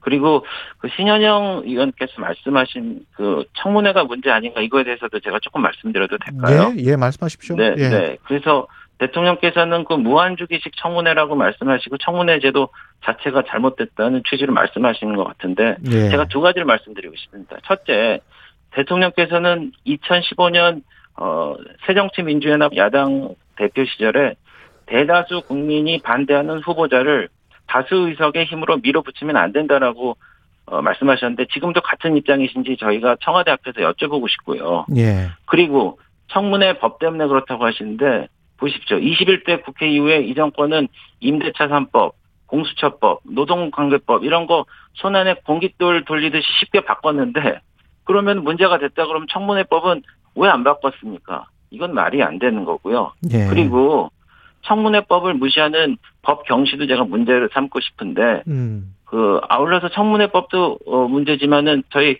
어, 오늘 청와대 앞에 가서 보긴 할 텐데 근처에 대통령 특별 감찰관 그 사무실이 있습니다. 예. 4년 넘게 놀리고 있는데 매년 4,500만 원씩 임대료만 내고 있어요. 아무리 저 전 정권을 붕괴시킨 단초가 된 제도라지만 두렵다면 생돈 내지 말고 폐지하면 되지 않습니까? 이렇게 제도 탓을 하면 안 된다는 얘기입니다. 예. 알겠습니다. 그 제가 약간 헛갈려서 그러는데요. 아까 말씀하신 것 중에서 임혜숙, 노영욱, 박준 박준영 후보는 이제 사퇴를 했으니까요. 그러면 국민의힘 입장은 원래 김부겸 네. 국무총리까지 포함해서 3개 장관 후보자가 다 물러났어야 됐다. 네 명이 다 물러났어야 됐다. 이런 거였나요? 아니면 두 명이 물러났으면 괜찮다는 거였나요? 그 장관 후보자 세 분에 대해서는 저희가 부적격하다고 어, 지명 철회와 사퇴를 요구한 거고요. 아, 세 명은 다 부족격하다. 예. 네, 네. 그리고 김부겸 총리는 김부겸 총리 같은 경우에는 저희가 어 적격하다 적격하다고 보기에는 좀 어려운 점이 있다라고 저희가 어 소상히 밝힌 것입니다. 예. 그 앞으로 김호수 검찰총장 후보자 인사청문회도 원래 해야 되잖아요. 이달 중순 때. 네, 네. 그다음에 법사위원장 포함해서 상임위원장 재배분 문제도 논의가 됐었었단 말이죠. 네, 네. 그러면 이거는 이런 식으로 가면 이거는 이런 논의들은 어떻게 되는 거죠? 어 저희는 그 국민의 눈높이에서 국민의 여론에 따라서 저 네. 합리적인 의견을 내놓고요. 어 저희는 그 여야 간의 협상을 통해, 통해서 뭐 적당한 결과를 내놓는 게 아니고요. 예. 어, 그 후보자들이라든지 어떤 정책이라든지 이런 것을 어, 투명하게 밝히고 분석하고 국민과 의논해서 결론을 내는 그런 과정을 할 겁니다. 이게 이런 어떤 여야 간의 상황이 6월 12일인가요? 우리 저기 저 국민의힘 당대표 선출하는 게 전당대회가 네네, 전당대회가 있습니다. 예. 그게 영향을 미칠까요? 어떻게 보십니까, 대변인 입장에서는? 아, 그래서 어제 예. 사태를 보고 음, 이제 정권에 대해서 저희가 좀 남은 기대도 접어야 되지 않나 이런 걱정을 하게 됩니다. 그래서 예. 어, 보다 선명한 야당으로서 자리매김을 해야 되지 않나 그런 지도부가 필요하지 않나 이렇게 생각이 되고요. 예, 또 정권을 꼭 교체해야 되겠다는 생각도 다지게 돼서 예. 그래서 우리 삶이 나아진다는 세- 그 확고한 생각을 에, 갖는 우리 그 지지자들과 함께 그, 그, 하여튼 최적의 대통령 후보를, 을, 어, 잘 막, 그, 그분들과 잘 맞고 힘을 모을 수 있는 지도부가 생겨야 된다는 생각을 하게 됩니다. 근데 바로 그 전까지는 이제 재보궐 선거 전후 해서는 상당히 이제 중도층 민심을 공략을 많이 하셨는데 마지막으로 이게 서면한 야당의 기치를 내 것이면 이게 지지율에 영향을 좋은 영향을 줄까요? 나쁜 영향을 줄까요? 어떻게 생각하세요? 아, 저희가 선명한 야당이 된다는 것은 저희가 우클릭한다는 얘기가 아니고요. 예. 네. 국민의 목소리를 최대한 담아갖고, 음. 어, 저희가 정책에 반영하고 대한정당으로서 인정받겠다는 얘기입니다. 예. 알겠습니다. 오늘 말씀 여기까지 듣겠습니다. 고맙습니다. 네 네. 예. 네 네. 감사합니다. 예, 국민의힘 배준영 대변인이었습니다. 공정, 공익, 그리고 균형. 한 발짝 더 들어간다. 세상에 이익이 되는 방송. 최경영의 최강 시사.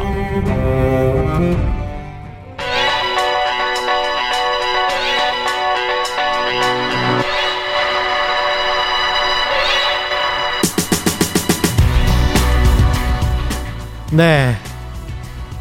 송현서의 눈입니다. 오늘은 송현서의 눈. 서울신문 외신 담당 기자 아, 송현서 기자 나와 계십니다. 안녕하세요. 네, 안녕하세요. 처음 뵙겠습니다. 예. 뭐 실력이 대단하시다고 아, 아닙니다. 밖에 제작분이 이야기를 하셔서 저도 감사합니다. 기대 기대가 네. 큽니다. 이스라엘과 팔레스타인 갈등 이야기부터 해야 네. 될 텐데 외신에 보니까 거의 전쟁으로 표현을 하더라고요. 맞습니다. 예. 형제 지금 사상자가 급증하고 있기 때문에 상황이 좋지 않은데요. 음. 일단 이 이스라엘에 저항하는 무장 단체인 하마스가 있습니다. 팔레스타인에 이, 팔, 이 하마스가 이스라엘이 이제 팔레스타인 주민들을 좀 강경 진압하니까 병력을 빼라면서 로켓포 공격을 시작한 게 이번 무력 충돌의 시작이 됐습니다. 지금 네. 현재 뭐 사상자나 네. 항상 그렇지만 팔레스타인 측이 훨씬 많죠. 지금도 많은 상황입니다. 이스라엘보다는 팔레스타인 쪽이 예. 네 이스라엘 쪽은 수명, 팔레스타인은 수십 명. 예. 네 이런 항상 뭐 수준입니다. 이런 식이더라고요. 네네. 예. 팔레스타인 인구가 한, 한 4, 500만 정도 네네. 될 거고, 이스라엘이 한 900만 정도 그렇죠. 되는데, 네. 이, 이, 이번에 무력 충돌의 배경은 네. 뭔가요?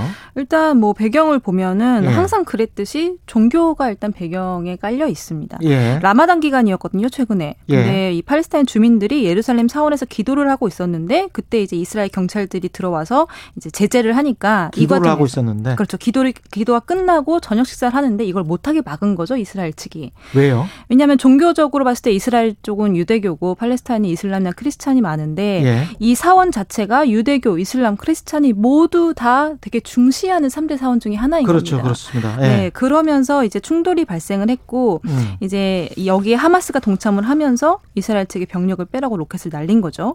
그런데 또 여기서 좀 주목할 만한 게 이스라엘 상황이 지금 좀 좋지가 않거든요. 예. 이 베냐민 나- 네타냐후 총리가 이끌고 있는데 2009년부터 이 총리가 지금 계속 힘을 잃고 있어요. 이스라엘 안에서. 예. 네, 그런 와중에 이게 뭐 연정도 해야 되는데 이것도 계속 실패하고 총선도 다시 치러야 되는 상황이고 그러니까 내부적으로 상황이 안 좋다 보니까 총선을 또 해요? 네.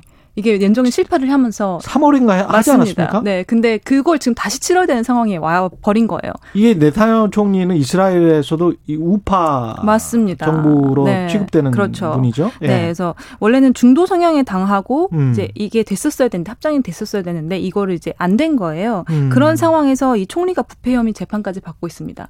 아, 굉- 부패 혐의도 있습니까? 네, 굉장히 지금 이게 좀 구석으로 몰려 있는 상태다 보니까 예. 이 네타냐후 총리가 좀 면피 목적으로 억지로 좀 이렇게 전쟁을 끌고 가는 게 아니냐라는 의심도 받을 수 있는 상황이긴 한데요. 예. 여튼 다들 아시다시피 배경은 종교적인 뭐 이런 갈등이 워낙 오랫동안 지속되어 왔기 때문에 음. 그런 것들이 기본이라고 볼 수 있죠. 국제사회 반응은 어떻습니까? 말씀드렸던 것처럼 2014년에 마지막 교전이 있었습니다. 음. 한 50일 정도 이어졌었는데 그때 이후로 가장 심각한 상황이거든요. 예. 그래서 각국이 지금 좀 양측 다 자제를 해달라라고 음. 촉구하고 있는 상황이긴 한데 러시아나 터키 같은 경우는 뭐 좀 양측 다 좀 조심해라 자제해 달라 이렇게 얘기하고 있지만 또 독일 반응은 좀 달라요. 독일 예. 같은 경우는 어 뭐 이스라엘이 이 팔레스타인의 로켓 공격에 대항해서 정당 방위할 권리가 있다 이렇게 지적을 하고 있습니다. 그러니까 이스라엘 쪽에 아. 편을 들어주는 거고요. 프랑스 역시 예. 이 팔레스타인 하마스의 미사일 발사를 강력하게 규탄한다 이런 입장을 밝혔습니다. 예. 그런데 미국 입장은 또 달라요. 그러니까 음. 조 바이든 미국 행정부가 초반에는 예루살렘이 모든 사람들의 공존의 공간이 되어야 한다 이렇게 얘기를 하더니 나중에는 이제 이스라엘이 좀 방어권이 있다. 독일이나 예. 프랑스처럼 이렇게 이야기를 합니다. 그런데 사실 미국 같은 경우는 지금 이란 핵 문제 해결하느라 좀 바 빠서요. 음. 아마 이쪽까지 또 신경 쓸 겨를이 없을 수도 있죠. 이게 무력 충돌이라고 한국에서는 묘사를 하고 있는데 네. 외신에서는 계속 워라고 맞습니다. 전쟁이라고 지금 네. 묘사가 돼서 네. 그런 상황에서도 이스라엘 사람들은 별로 안 죽었다고 말씀하셨잖아요. 네네. 그 이유가 있습니까? 이게 이스라엘 미사일 방어 시스템인 아이언돔이 굉장히 이번에 화제가 아, 됐습니다. 그래요? 네, 이게 그 이스라엘 방산업체랑 항공업체가 미술기 음. 미국의 기술 지원 받아서 만든 거고요. 예. 2011년에 실전 배치가 됐습니다. 그래서 말씀하셨 는데 왜 그럼 팔레스타인이 훨씬 더 크냐 피해 규모가 음. 하마스 쪽이 한꺼번에 수십 발 수백 발의 로켓을 쏘아요. 예. 그런데 그러고 나서 아이어 아, 그 아이언돔이 아이언돔. 바로 네 가동이 시작이 됐더니 90에서 95%를 요격했다는 겁니다. 네, 그러니까 대단하네. 1,050발 떨어졌는데 1,030발은 막아냈다는 분석도 나왔어요. 바로 인접인데. 네, 바로 인접입니다. 그래서 예. 그 경보가 울리면 주민들이 바로 대피를 시작하고요. 예. 그래서 이 이스라엘 쪽이 올린 영상이 있는데 하늘에서 막 폭죽이 터지는 것 같은 모습인데 이게 다 아이언돔이 공중에서 요격하는 모습이거든요. 예. 그래서 아무래도 전투기 폭격받은 팔레스, 팔레스타인 쪽 피해 상황이 더 큰 게 아니냐라는 분석이 나오죠. 도쿄 올림픽 관련해서는 일본 국민들도 이거 취소해야 되지 않나 이런 네. 여론이 아주 압도적인 것 같습니다. 그렇습니다. 예. 그런데도 불구하고 계속 개최 의사를 고수하고 있죠. 일본과 국제 올림픽 위원회가요. 예. 결국 돈 때문이라는 분석도 나오는데 음. 이게 2019년 말 기준으로 하나 14조 원 정도가 들어갔습니다. 음. 그런데 여기에 이제 지난해 올림픽 연장 결정되면서 뭐 직원 인건비나 이런 것들이 다 연장이 됐겠죠. 그러면서 2조 원이 넘게 추가로 들어갔어요. 그런데 여기에 출전 선수들 코로나 검사해야 되고 의료진 확보해야 되고 이런 코로나19 대책 비용이 또 1조가 넘게 들어갔습니다. 예. 그러니까 3조가 넘는 추가 비용이 발생하다 보니까 이걸 어떻게든 회수하고 싶겠죠. 일본 입장에서는. 아 그렇긴 하지만 또 네. 반론 차원에서 일본 국민 차원에서 이야기를 구- 일본 국민 입장에서는 네. 국민의 생명과 안전이 훨씬 더 중요한 거 아닌가 올림픽보다 이렇게 생각을 하니까 네. 65%나 반대할 거 아니에요. 이거 저 그렇죠. 그냥 취소해라 네, 이렇게 네. 이야기할 거 아니에요. 그런데도 굳이 포기, 포기를 못 하겠다라는 이유 중에 하나는 예. 아까 말씀드렸던 것처럼 17조 원을 이미 쏟아 부었고 음. 게다가 좀 자존심 싸움이 있습니다. 자존심 싸움. 네, 중국과의 자존심 싸움이 있는데요. 내년 초에 베이징에서 동계올림픽이 열리죠. 아. 동계올림픽이 도쿄올림픽보단 상대적으로 굉장히 안정된 상황에서 열릴 가능성이 높습니다. 그렇죠. 그런데 만약에 도쿄올림픽은 취소되고 동계올림픽은 잘 열리면 이제 일본 입장에서는 굉장히 조금 자존심도 상하는 일이고 일종의 시그널이 될 수도 그렇죠. 있겠다. 국제적인 일본이. 지위도 떨어지고 음. 네, 이런 부분들이 염, 염려가 된다는 이유로 또 강행하는 부분도 있죠. 예. 서울신문 송현정 송현서 기자였습니다. 네. 송현서의 눈이었습니다. 고맙습니다. 감사합니다. 예, KBS 일라드 최경영 최강시사 2부는 여기까지입니다.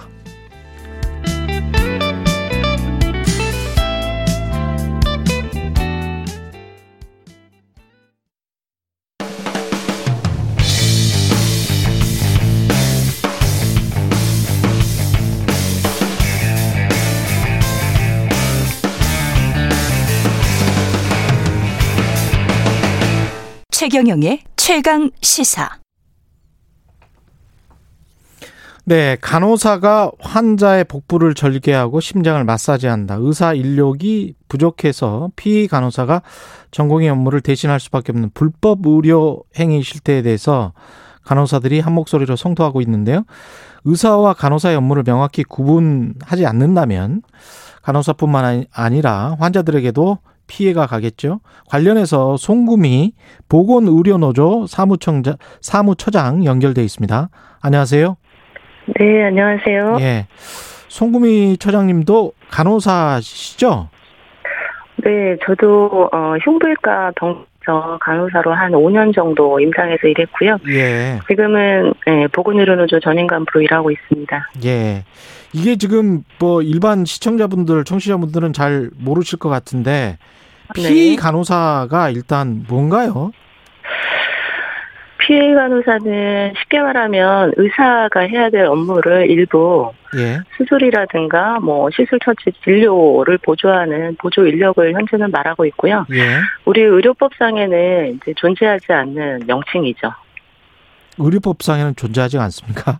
법상에는 네, 피해- 존재하지 않 이게 피해라는 예. 간호사가 없죠.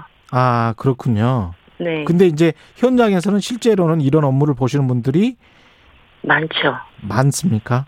예. 네. 주로 외과 업무입니까? 아, 제가 이제 93년도에 병원에 입사했었거든요. 예. 근데 이제 이후에 2000년도 이후에 음. 그 흉부외과 그 굉장히 의사들이 기피하는 과잖아요. 흉부외과가. 그렇습니다. 예. 어, 흉부외과의 의사가 부족하면서부터 아마 이런 PA라는 간호사를 이제 쓰기 시작했던 것으로 알고 있고요. 예. 지금 2021년 현재 같은 경우에는 제가 실태 조사를 해보니까 거의 모든 과에서 대부분의 모든 과에서 이 PA를 지금 예, 선발해서 쓰는 것으로 알고 있습니다. 제가 모두에 잠깐 소개해 드렸지만 이 피해 간호사가 하는 업무가 보통 뭔가요? 아, 저희가 이제 전년도에 이어서 지난 4월 한 달간 그 소속되어 있는 병원들을 대상으로 실태 조사를 했고요. 그 피해 간호사 뭐 대상 간담회를 하고 또 인터뷰도 해본 결과 생각보다 굉장히 심각했고요. 저희가 네. 파악한 바로는 음. 의사를 대신해서 뭐 전산에 입력하는 대리 처방은 기본이고 예. 의사가 환자에게 설명하고 받아야 될 각종 검사나 처치, 뭐 수술 등에 필요한 동의서, 진단서, 소견서, 의사가 기록해야 될 환자 경과 기록지 작성까지, 그리고 환자들에게 시행되는 뭐 전공의 수준의 침습적인 시술, 처치, 그리고 수술까지 피해 간호사들이 참여하고 있는 것으로 확인되었고요. 음. 대리 처방이나 뭐 동의서 작성 침습적 시술의 경우에는 피해 간호사뿐만 아니라 일반 병동이나 중환자실 또 외래에서도 일반 간호사들이 시행하고 있는 걸로 확인이 됐습니다. 예를 들면 이제 12일 국제 간호사의 날에 우리 현지 간호사들이 증언한 것처럼 혹시 보셨는지 모르겠습니다만 예. 그 고위험 약물을 의사의 말 한마디로 간호사가 처방을 입력하고 환자에게 주다가 사고가 난 적도 있었고요. 음. 그리고 지혈이 안 될 경우 과다 출혈로 사망에 이르게 할 수 있는 이제 동맥혈 체혈이라든가 이건 의사 업무거든요. 예. 수술이나 뭐 시술 등으로 환자의 몸에 있는 관을 간호사들이 제거하다가 사고가 난 경우도 있었고 음. 그리고 수술실에서 집도가 수술 시작 전 또는 수술 마지막 단계 봉합도 간호사들이 하고 있고 심지어 혈관 이식의 경우 이식할 혈관을 직접 간호사가 치료하는 경우도 확인되었습니다. 음. 이 모두가 사실은 의사가 해야 될 일이고요. 예. 간호사들이 무면허 의료 행위를 하고 있는 거죠. 그러면 지금 말씀하신 대로 하면 그 모든 행위들은 다 불법입니까? 네, 의료법상 의료인 외에는 의료 행위를 할 수 없다고 돼 있고 의료인이라 하더라도 면허 외에 의료 행위를 할 수 없다고 되어 있습니다. 의사 면허를 가지고 해야 할 일들을 간호사가 하는 것이니 다 불법이라고 봐야 하고요. 병원도 만약에 의사도 불법이 아니라면 굳이 간호사들이 이 행한 의료 행위를 의사 서명으로 모든 기록을 남길 이유는 없을 것 같습니다. 음. 그리고 적발됐을 경우에도 마찬가지로 당연히 행위자가 처벌받는 것으로 알고 있고요. 예. 의료사고가 발생했을 경우에도 이게 뭐 의사의 지시에 의해서 했다 하더라도 예. 행위 당사자인 간호사의 책임은 면할 수 없다고 봅니다. 그, 안 그래도 뭐, 청취자 K6980님이 이런 질문을 해 오셨는데요. 의사가 해야 할 일을 간호사한테 넘기면 책임은 그러면 누가 지는 겁니까? 아니면 지시한 의사가 지는 겁니까? 아니면 간호사가 지는 겁니까? 아, 저는 둘 다 책임이 있다고 보는데 예. 행위자 행위를 직접 한 간호사의 책임은 절대 피할 수 없다고 생각을 합니다. 법적으로 가면. 네, 네. 예. 이게 코로나19 이 상황에서 현장 근무 강도가 더 세지면서 이런 일이 일어나는 겁니까? 아니면은 원래부터 있었던 고질적인 건가요, 이게? 아, 제가 볼 때는 이제 원래부터 고질적으로 있었던 문제로 생각이 되고요. 예. 코로나19가 이제 지속되면서 이제 전년도에 이어서 정부 네. 지침에 따라서 병원마다 이제 조금씩 차이는 있, 있을 것 같기는 해요. 예. 그런데 이제 코로나 확진자를 받기 위해서 뭐 선별 진료소도 설치해야 되고 뭐 격리 병동도 운영해야 되고 중환자 병상까지 운영해야 되는 상황에서 예. 어, 간호사를 뭐 더 추가로 뽑는다던가 이런 거 없이 기존 인력, 기존 간호사를 어, 해당의 뭐 진료소, 병동, 중환자실로 파견 근무시키는 형태로 많은 병원들이 운영을 했거든요. 예. 그러니 당연히 간호사들의 노동 강도는 세질 수밖에 없는 거고요. 음. 거기다가 어, 보조원 같은 경우에도 거의 이제 뭐 비정규직을 많이 병원들이 뭐 인건비를 이유로 쓰기 때문에 예. 보조 업무부터 의사 업무까지 간호사들의 업무 강도는 일반 국민들이 생각하는 것보다 굉장히 높다라고 보시면 될 것 같습니다. 이게 결국 그러면 병원들 입장에서는 추가 고용을 하지 않고 말씀하신 대로 그렇죠. 추가 고용을 하지 않고 간호사가 부족한데도 간호사가 꼭 하지 에, 하면 안 되는 일을 사실은 법적으로 봤을 때는 시키는 네. 거는 결국은 수익을 위한 거네요. 일단 그렇다고 보, 봐야죠. 예.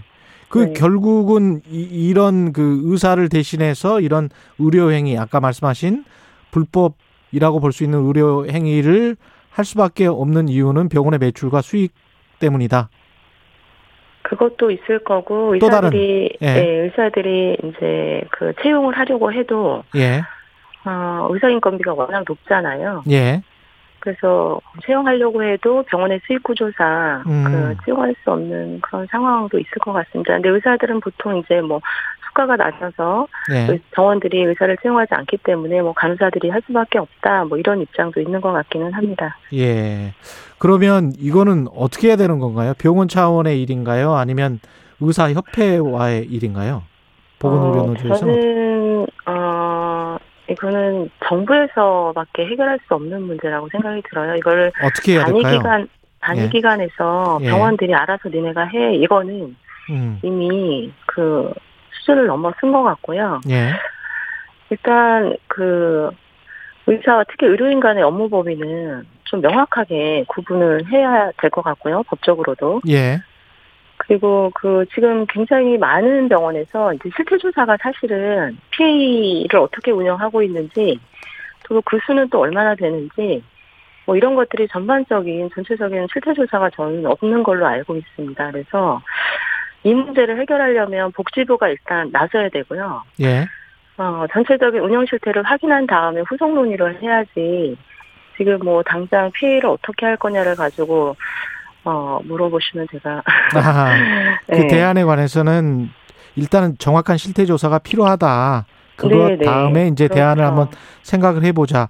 외국과 네. 비교해서는 어떻습니까? 이런 음, 이런 아, 피해 간호사 같은 일반적인 행위가 있는 건가요? 네, 네. 외국도? 어, 저희가 이제 피해 간담회를 해보니까 예. 피해 간호사 미국은 MP라고 해가지고 아마 벌써 지금 65년이니까 굉장히 오래된 거잖아요. 예. 당시에 그 부족한 의사들을 대체할 목적으로 아마 양성을 했다 그러고요. 예. 음, 그 MP를 교육하는 전문 교육 과정과 또 음. 500시간 이상의 임상 실습을 이수해야만 이런 MP라는 지위를 주고 그다음에 그 연방 주잖아요, 미국이. 예. 처방권을 인정하는, 그러니까 의사의 처방권처럼 처방권을 인정하는 주도 있다고 하고, 아마 지금 우리나라에서 이뤄지고 있는 피해 간호사들이 의사를 대신해서 하는 업무와 비슷하게 MP가 하고 있다고 보면 될 것 같습니다. 근데 현재 우리는 법 제도권 밖에 있으니까 이게 음. 불법이 되는 거죠. 그러면 우리도 피해 간호사를 일종의 하나의 직종, 간호사의 직종으로 넣어서 제도권 안으로 넣자 이런 말씀이네요. 아, 그 부분은 아까도 제가 예. 이제 말씀을 드렸지만, 음.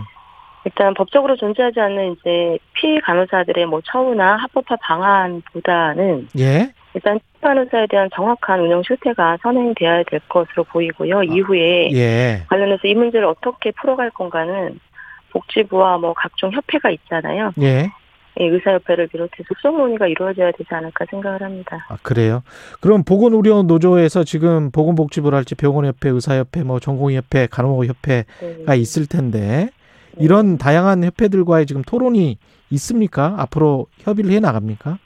아, 저희가 이제 현재까지는 없었고요. 예. 우리 10일 국제 간호사의 날에 우리 보건의료노조 나순자 위원장님께서 마무리 발언하실 때 예. 그 의사협회를 비롯해서 관련 단체들과의 그 공개 토론을 이 문제에 대해서 집중적으로 제안을 하셨고 예. 아, 복지부와도 관련해서 저희가 아, 공문으로 어, 협의를 요청했고 앞으로 네, 해결해 나가려고 합니다. 이게 의료법이 개정돼야 되는 사안도 있나요? 네.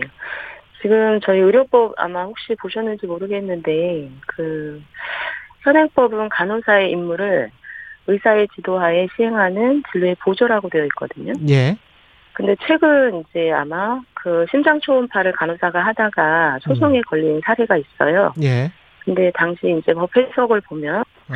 심장 초음파 검사가 의사의 업무로 되어 있긴 하지만 간호사가 의사의 지도하에 시행했다는 이유로 무혐의 처분을 받은 사례가 있거든요. 예. 그래서 이런 지도하에 시행하는 진료의 보조라는 것 자체가 굉장히 불명확하고 어디까지 그럼 볼 것이냐 예. 그 지도하라는 것을 이런 것에 대한 좀 명확한 선이 있어야 된다고 봅니다. 그걸 법으로 명시를 해야 된다. 네, 네.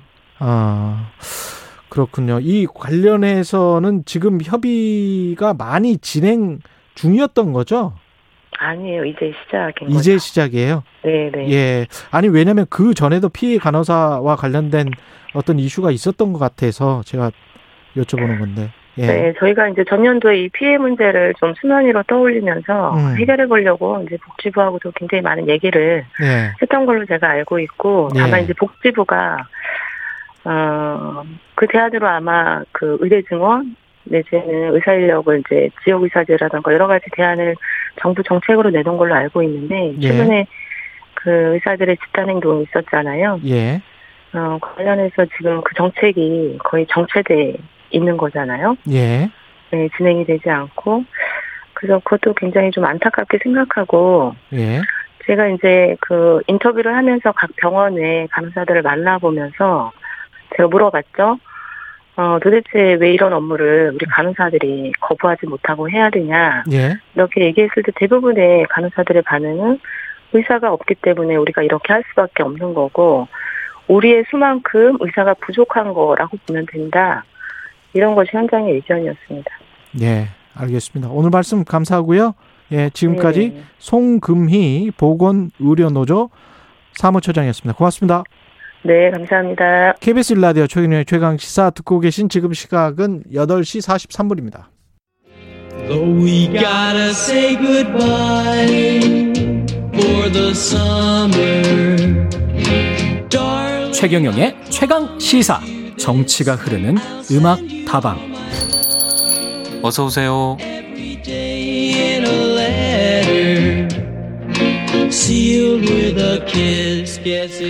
네, 한 주의 가장 핫한 정치 이슈에 대해서 이야기 나누고 주제에 관한 선곡 대결을 펼치는 고품격 음악 코너 정치가 흐르는 다방 음악 다방 문을 열었습니다. 시사 음악 평론계 두 거장 모셨습니다. 예, 김민아 평론가, 예, 김수민 평론가 나오셨습니다. 안녕하세요. 반갑습니다. 거장. 네, 제가 장이 큽니다. 네.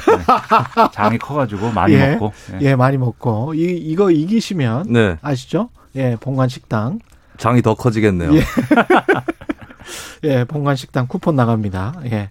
오늘의 키워드는 이번 주의 키워드는 국민의힘 당권 경쟁인데요. 탁월한 선거 기대하면서 현재 국민의힘 당권 경쟁 상황을 사자성어로 한번 진단해 보 시렵니까? 네. 해보시렵니까? 라고. 네.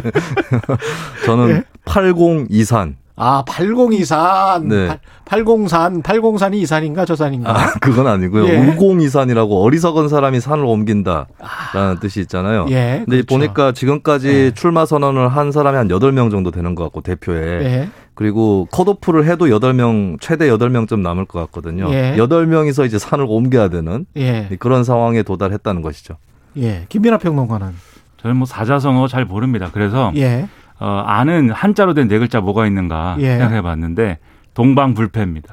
동방불패는 영화 제목이네요. 네, 예. 동방불패. 동쪽은 지지 않는다 이거죠. 예, 네, 동쪽은 그 지지 않는다. 아무래도 전당대회는 예. 네, 핵심 당원들 그리고 핵심층의 여론이 중요하기 때문에 예, 국민의힘 입장에서는 동쪽은 지지 않는다. 그렇죠. 네.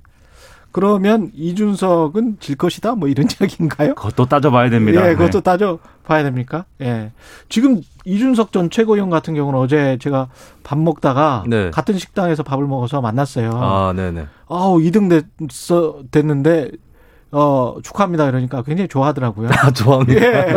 지금 상황 지금 상황은 아이고 뭐 이렇게 해야 되는 건데. 예, 이따가 이준석- 제가 만나면 얘기하겠습니다. 예, 이준석 전 최고위원은 좋은 거 아니에요?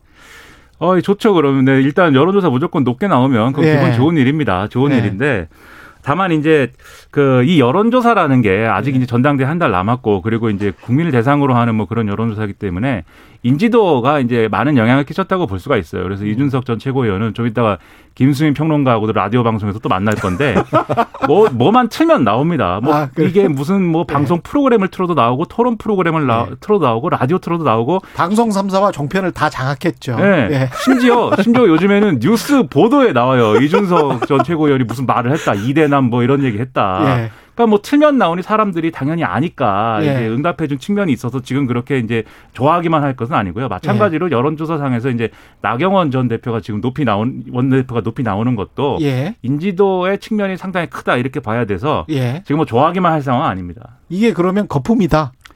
뭐 거품이다라고 단언하고 싶지는 않은데 예. 뭐 실체가 없지는 않겠죠. 하지만 실제로 전당대회라는 그 룰에 맞춰서 보면은 음.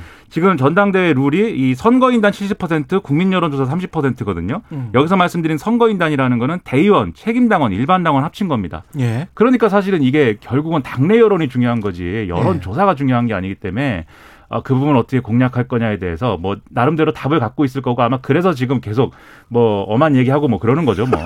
네, 국민의힘 대표 경선에서 예. 여론조사를 30%로 할 건지 50%로 할 건지는 아직 쟁점으로 남아 있고 예. 이준석 전 최고위원 입장에서는 50%가 되면은 더 좋겠죠. 그렇죠. 그리고 여론조사 반영 비율을 떠나서 여론조사 결과가 아마 그대로 이어질 공산이 크다고 봅니다. 아까 예. 말씀하셨다시피 인지도 싸움인데 이것은 특별히 변하는 것이 아니고 오히려 변수는 당내 조직을 상대로 어떻게 선거운동을 전개하느냐 여기에 따라서 당권 주자들이 어, 선전을 하는 사람이 나올 수 있겠지만 여론조사 결과는 크게 바뀌지는 어렵지 않을까. 김 의원 같은 경우는 네. 어느 정도입니까 지금 상황이? 그 제가 지난주에 사실 이준석 전 최고위원 만났을 때 예. 김웅 의원 표 깨러 나온 거 아니냐라고 예. 음모론을 제기를 했었거든요. 아. 네, 근데 여론조사를 열어보니까 예. 김웅 의원 표를 깬다기보다는 오히려 더 앞질러 버렸고 그렇죠. 그리고 양쪽의 그 퍼센테이지를 합쳐 보면은 그게 원래 김웅 의원 혼자 달릴 때의 퍼센테이지보다 훨씬 높거든요. 음. 그러니까 이준석 전 최고위원 표밭이 김웅 의원하고 좀 따로 형성돼 있는 게 꽤 있다. 예. 라고 볼수 있겠고 여론조사도 보니까 한 20대에서 또 높게 나오고 어. 그런 면이 있고 김웅 의원은 그리고 사실은 어 정치 고관여층한테는 익숙한 이름일 수 있겠지만은 예. 그냥 여론조사를 받은 저관여층을 포함한 분들한테는 잘 어, 잘. 모르겠다. 예. 네, 인지도에서 아무래도 이준석 전 최고위원이 앞질러 가는 것 같습니다. 이게 근데 뒷산 논쟁 아까 8024이라고 그러셨잖아요. 근데 뒷산만 다니던 사람들이 뭐 이 에베레스트 탈 수 있겠느냐 뭐 이런 이야기 때문에 주호영 전 원내대표 이야기 때문에 이게 격화가 된 거지 않습니까? 그렇죠. 이제 그 뭐산 논쟁에서의 전선은 네. 음. 수도권 험지에서 그래도 싸운 사람들이라는 그런 것과 예. 그다음에 이제 쉬운 데서 지금까지 이제 오랫동안 이제 그 어, 의원 생활 했던 사람들 음. 에, 그래서 그 사람들이 지금 당 기득권 아니냐 이 예. 전선이 형성이 된 건데 어. 근데 이제 뭐 이런 문제는 있어요. 이게 우리가 밖에서 볼 때는 음. 이게 맞는 얘기죠. 어, 쉬운 데서 그, 그동안 손쉽게 이렇게 좀 어, 선거를 치러온 사람들이 그대로 기득권을 유지하면서 그 당을 과거로 되돌리는 음. 그러한 어떤 정치를 하는 거 아니냐는 우려를 갖고 있고 그것에 대해서 문제 제기를 하면서 이제 이 논쟁이 형성된 건데 당내 여론도 그럴 것이냐.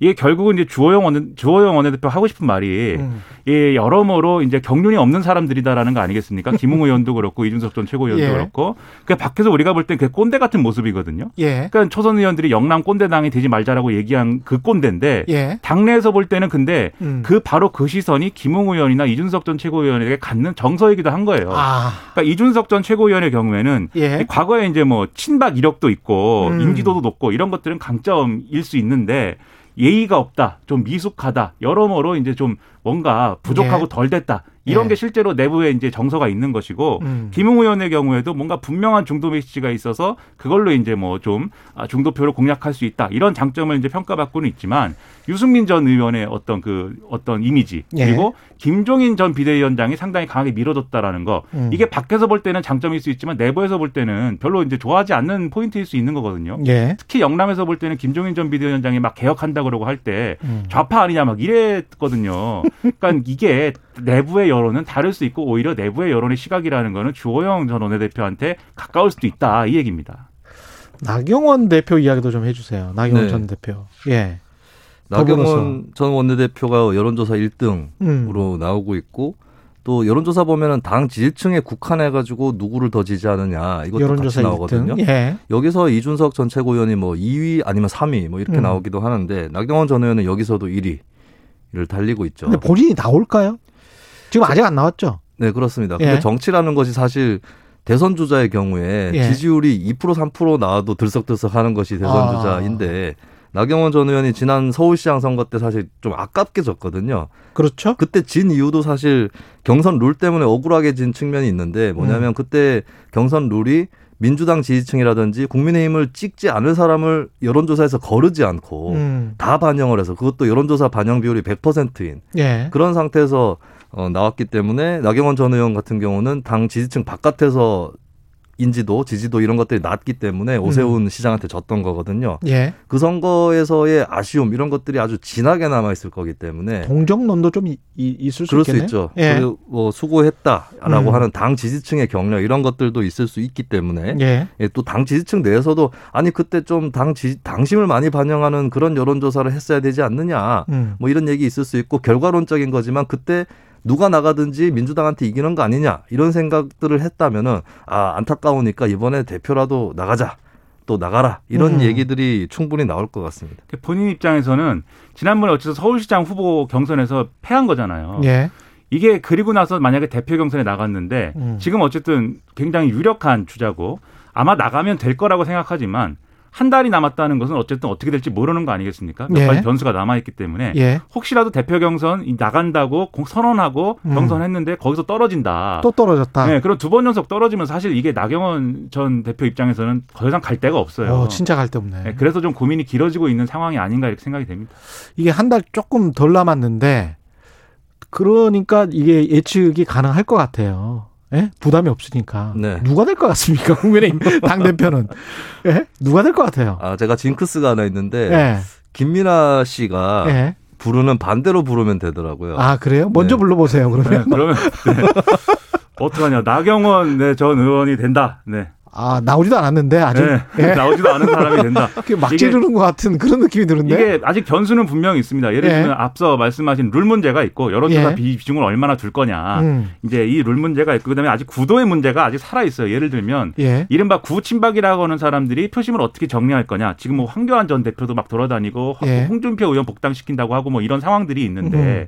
이런 것들이 지금 예를 들면 지금 전당대회 당권 주자들에 대한 구도에 또 어떻게 영향을 미치는 거냐. 일각에서는 뭐 음. 초선들이 많이 나온 다음에 단일화를 해라 뭐 이런 주문도 하고 보수지에서는 그런 얘기도 나오기 있기 때문에 예. 이게 어떻게 되느냐. 그 다음에 외부 상황. 예를 들면 윤석열 전 총장이 뭐 어떤 뭐 음. 행보를 이후에 하느냐. 이런 음. 것이 맞물려서 막 돌아갈 것인데 예. 그럼에도 불구하고 저는 나경원 전 의원의 당내 우위와 당 외의 우위가 그렇게 크게 무너지지 않을 것 같아서 예. 여전히 유력하지 않나 이런 생각입니다. 김수민 평론가. 네, 괜히 예. 그 먼저 넘겨드린 것 같아요. 예. 사실 저도 나경원, 나경원. 전 의원인데 아니 주호영 네. 중간에 계속 제가 생각을 예, 했어요. 주호영 주호영 예. 전 원내대표를 한번 밀어볼까 내가. 예. 그러시죠. 네, 그 경북 사람 아닙니까? 이유가 좀 우리가 생각이 안 나는 게. 있고 사실 전통적 지지층이 좀 예. 나경원 전 의원한테 많이 기울어져 있는 것 같아요. 지난 음. 서울시장 선거 때도 어느 정도 느꼈고 저 같은 경우는 또 대구 경북 출신이라 음. 그쪽 여론을 좀 더 알고 좀 있는데 아- 알고. 네, 근데 나경원 전 의원을 그쪽에서는 대안으로 보는 것 같아요. 아뭐 그래요? 친박 이런 구도가 많이 와해가 됐기 때문에 아, 두 사람 다, 예, 아, 흥미롭습니다. 그래서 국민의힘 당권 경쟁과 관련해서 두 분이 골라오신 노래, 노래 이 선곡의 이유까지 함께 말씀을 해 주십시오. 네, 저는 이승철의 이제 소녀시대인데요. 예. 이 가사 아시죠? 어리 어리다고 놀리지 말아요. 어리다고 놀리지 그런 말아요. 메시지가 나오는데 중요한 건 이 노래를 이승철이 부른다는 겁니다. 예. 네, 가요계 원로인 이승철이 예. 부르는 그런 이미지.